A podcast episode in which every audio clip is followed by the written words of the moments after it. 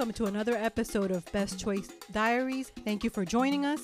This is Antonio Felix and Maydelis Lara.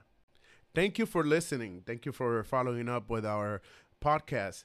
Today's uh, episode, we're going to talk about real estate investing and how you make your first investment in real estate.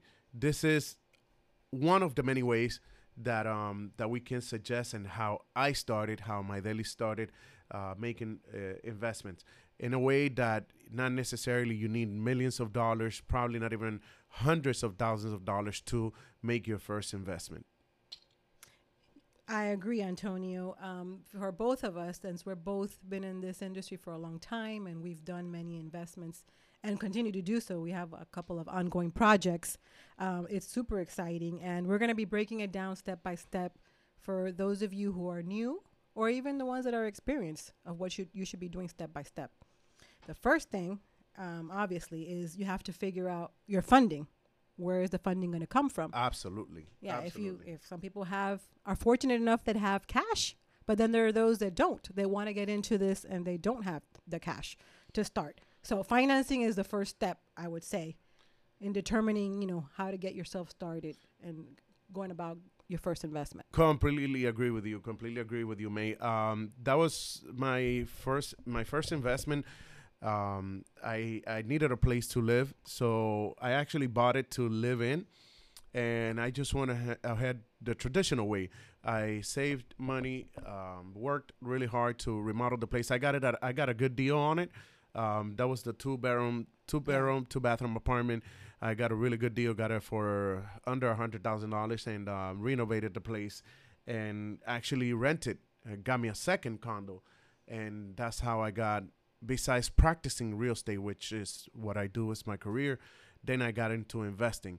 And as I went on, I learned that um, it was easier than what most of us think out there. Oh my God, it's so difficult. Yeah, A lot of people get scared. a lot of people think it's, it's so scary. difficult to to make your first investment, and It it, could be scary. I could understand why people think that it's scary. It can be, but it doesn't have to be. it doesn't have to be. So you know, with that with that being said, uh, first first point that I stress to to everyone that you know we engage in the in the real estate topic is determine what's suitable for you. Yeah. You know what's suitable for you at the moment. What amount of money are you going to need within the next next four five six months in order to make that first investment if you don't have you know 30 40 50 thousand dollars go for a condo um, go for a townhouse uh, below two hundred thousand dollars, something like that. And I'm just giving a range at, uh, off the top of my mind, so that it can uh, be easier and more more feasible for you to do. Get that down payment, try to negotiate, and if you need to live in it, live in it for some time. Fix the place, and then save for the next one. If you need to get a roommate to help out with the mortgage and expenses, go ahead and do that. Um, but always keep in sight, keep in mind your next move, which is to obtain another property. Once you obtain that second property and you rented the first one, boom, you became a, a landlord. You became a real estate investor. Of course, not at the at the point where you're you are a millionaire or you're producing hundreds of thousands of dollars, but you're on your way there. Yeah, and since we're on the topic of the first step being financing, um, we're not lenders. We advise you to consult with a mortgage broker because they can orient you and tell you exactly how much down payment you're going to need because it's going to vary if you already own another property, if this is your second property that you're purchasing, or the type of loan that they get you into, the, the program that you qualify for. So that's going to determine the percentage that you have to give down if you don't have the cash. Um, so that's the first step. Consult with a mortgage broker. And if you don't have one, then the best source is speak to your realtor and they can recommend you to a lender that they work with because it's always easier. The transaction flows easier when you have a team and as far as a realtor, mortgage broker, title company, etc. You know, everything flows easier than when you work with a lender that you don't know or that you've never worked with before. So that's the first thing. That is that is absolutely right, and um, I don't know if, uh, you guys might remember the last podcast we had Manny from Supreme Lending. Um, it's one lender that I personally use. He's do, he's done my the loans for my properties, and I highly recommend him because it's a he's a person that you can sit down with him, tell him your plans, tell him your uh, fi- about your finances, how much you count with to make this happen, and with that, it takes me to the topic of you know what may touch upon a little bit, which is financing, um, based on the property, and it's going to determine the capital that you're that you're going to need for that for that first investment. So again, it it's very personal what you could afford, what you can handle, and the information you're going to present to your mortgage broker. But again, you can go with another mortgage broker. Uh, not necessarily we're promoting, you know, just one. If you have one of preference, Yeah. go ahead and use it. Whoever they feel comfortable with. Exactly, exactly. Um, I think I think that's the first step in order to get you to to the next level. And again, you gotta just administer uh, your properties or your property. You know, you gotta assess the the mon- monthly expenses. Make sure that you are getting a good return. Uh, especially on this market that the rent is so high, you get a nice property, and your rent should uh, give you a nice return. Don't go out and blow that money. Don't go partying. Yeah. Don't party your savings because your goal is to get to the next property. Correct. And since you just mentioned that, that goes with the next tip that we were going to give. Now that you've already obtained your financing and you've consulted with your lender, um, they're going to be able to tell you what your monthly payment is Yep. because that's important too when you're making an investment. I'm sure everybody has a monthly budget, a number that they feel comfortable with, and your mortgage broker, after they tell you how much down payment you have to give, they can also give you an estimate of more or less what your monthly mortgage would be. And along with that, then we go to the next. Yeah, um, Step. that that is that is so important for you to know those numbers, for you to know the figures. Also, I s- highly suggest as a as a landlord, I strongly suggest make sure you keep some money in reserves for the expenses that are gonna come along. And this, I cannot stress it uh, anymore because it happened to me in one of my first properties. I didn't account for reserves, and when something broke, I had to Yeah. pay it out of pocket. So, for for ex- you know, just to give an example, if you're uh, renting an, uh, a unit for two thousand dollars a month, your mortgage, let's say, is fifteen hundred. You're you're keeping five hundred already clean after paying taxes, uh, mortgage, and probably association. Altogether, fifteen hundred. You're you're left with five hundred.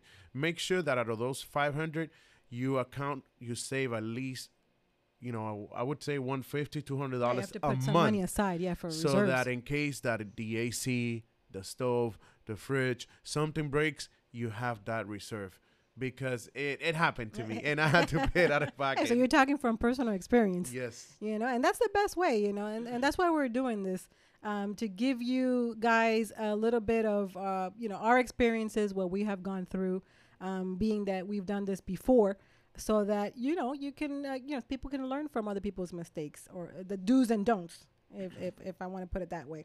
So as we already talked about yeah you get your financing with your mortgage broker. They'll tell you how much down you have to give. They'll tell you how much your monthly mortgage would be. Then you calculate like antonio said your expenses you know and that way you have your numbers. You know exactly what it's going to cost you every month what your expenses are going to be and when we say expenses we're talking about like he said repairs. Um, we're to you also have to take into account you have to insure the property most likely. The taxes um, depends if it's a condo or if it's a single family home.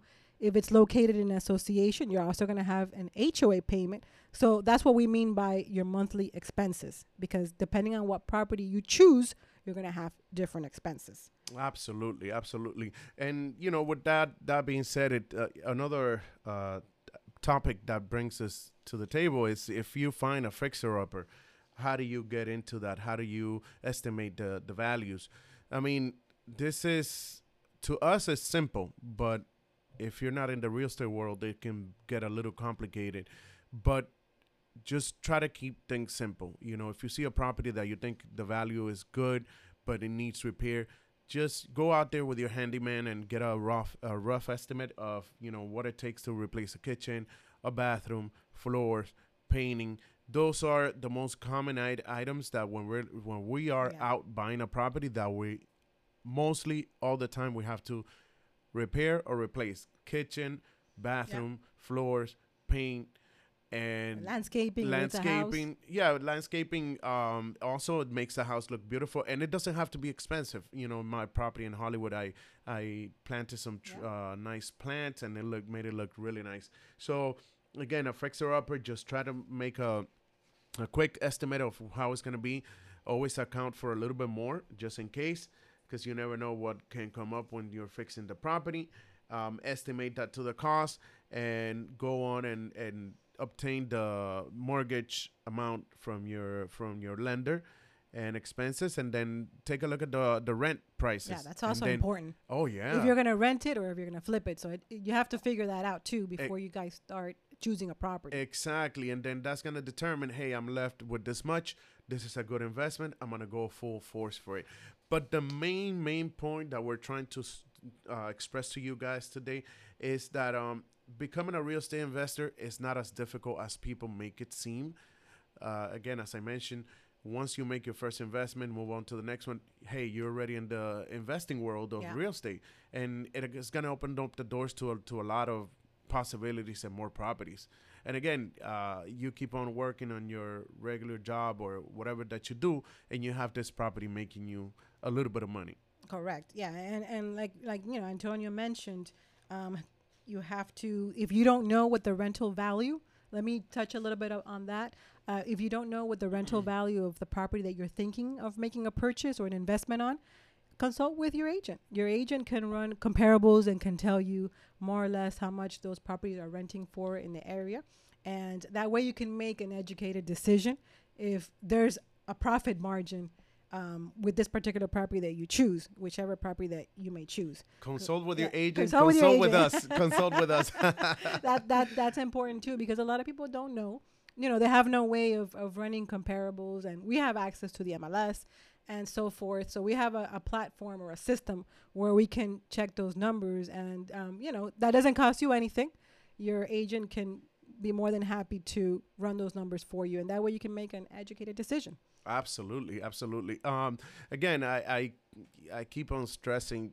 Don't look at this so difficult. Um, write write down your goals. Um, put a time frame, something that's uh, doable. Um, don't think of you're gonna become a real estate investor within a month or two. Make make a timetable that's that's feasible, that's doable, and just take the first step and go for it. It's not as difficult as people make it seem. Um, I myself started, you know, by buying my my personal property. Yeah, me then too. May, May as Me too. well, and you just go ahead and rent it afterwards, and then you know snowball effect. You buy one, then you buy the next one. You have uh, flow income coming in, and you keep on working. By the time you look back, a couple of years after, you have a few properties in your portfolio. Very important. Always look at real estate in long term uh, thinking and long term mentality. Real estate unless you're doing flips, which is a whole different world, then you got to be very experienced to do that. But if you want to become a landlord and you want to make good money in real estate, look at it in the long Yeah. term. Because me, a lot of times people think they're gonna make a ton of money by renting properties in the first few years, No, and it doesn't two work three that way. years. It, It doesn't. takes time. It doesn't work like that. It takes time. It takes time. It takes time, and you also have to choose the right property because if you don't choose the right property, you're not gonna have. That's why you have to do your homework first to make sure that it's a profitable prop, a profitable property that you have chosen. So we're gonna give a quick summary, a su- you know, summary of everything that we've talked about today. So the first thing, obviously, that we discussed is get your financing in order. Figure out if you're going to fi- uh, finance or if you're going to pay for it cash. Um, if you're going to finance, consult with a lender. They will walk you through how much down payment you're going to need, you know, the funds that you're going to need for that, what your monthly mortgage is going to be. Determine what your monthly expenses are because it varies from property to property. Absolutely. Okay, then figure out if you're going to be buying a fixer upper or you're going to buy a property that's already somewhat remodeled. You know, so if you're going to get a, a fixer upper, you have to have some money set aside for those repairs. Yep. Then the rental value.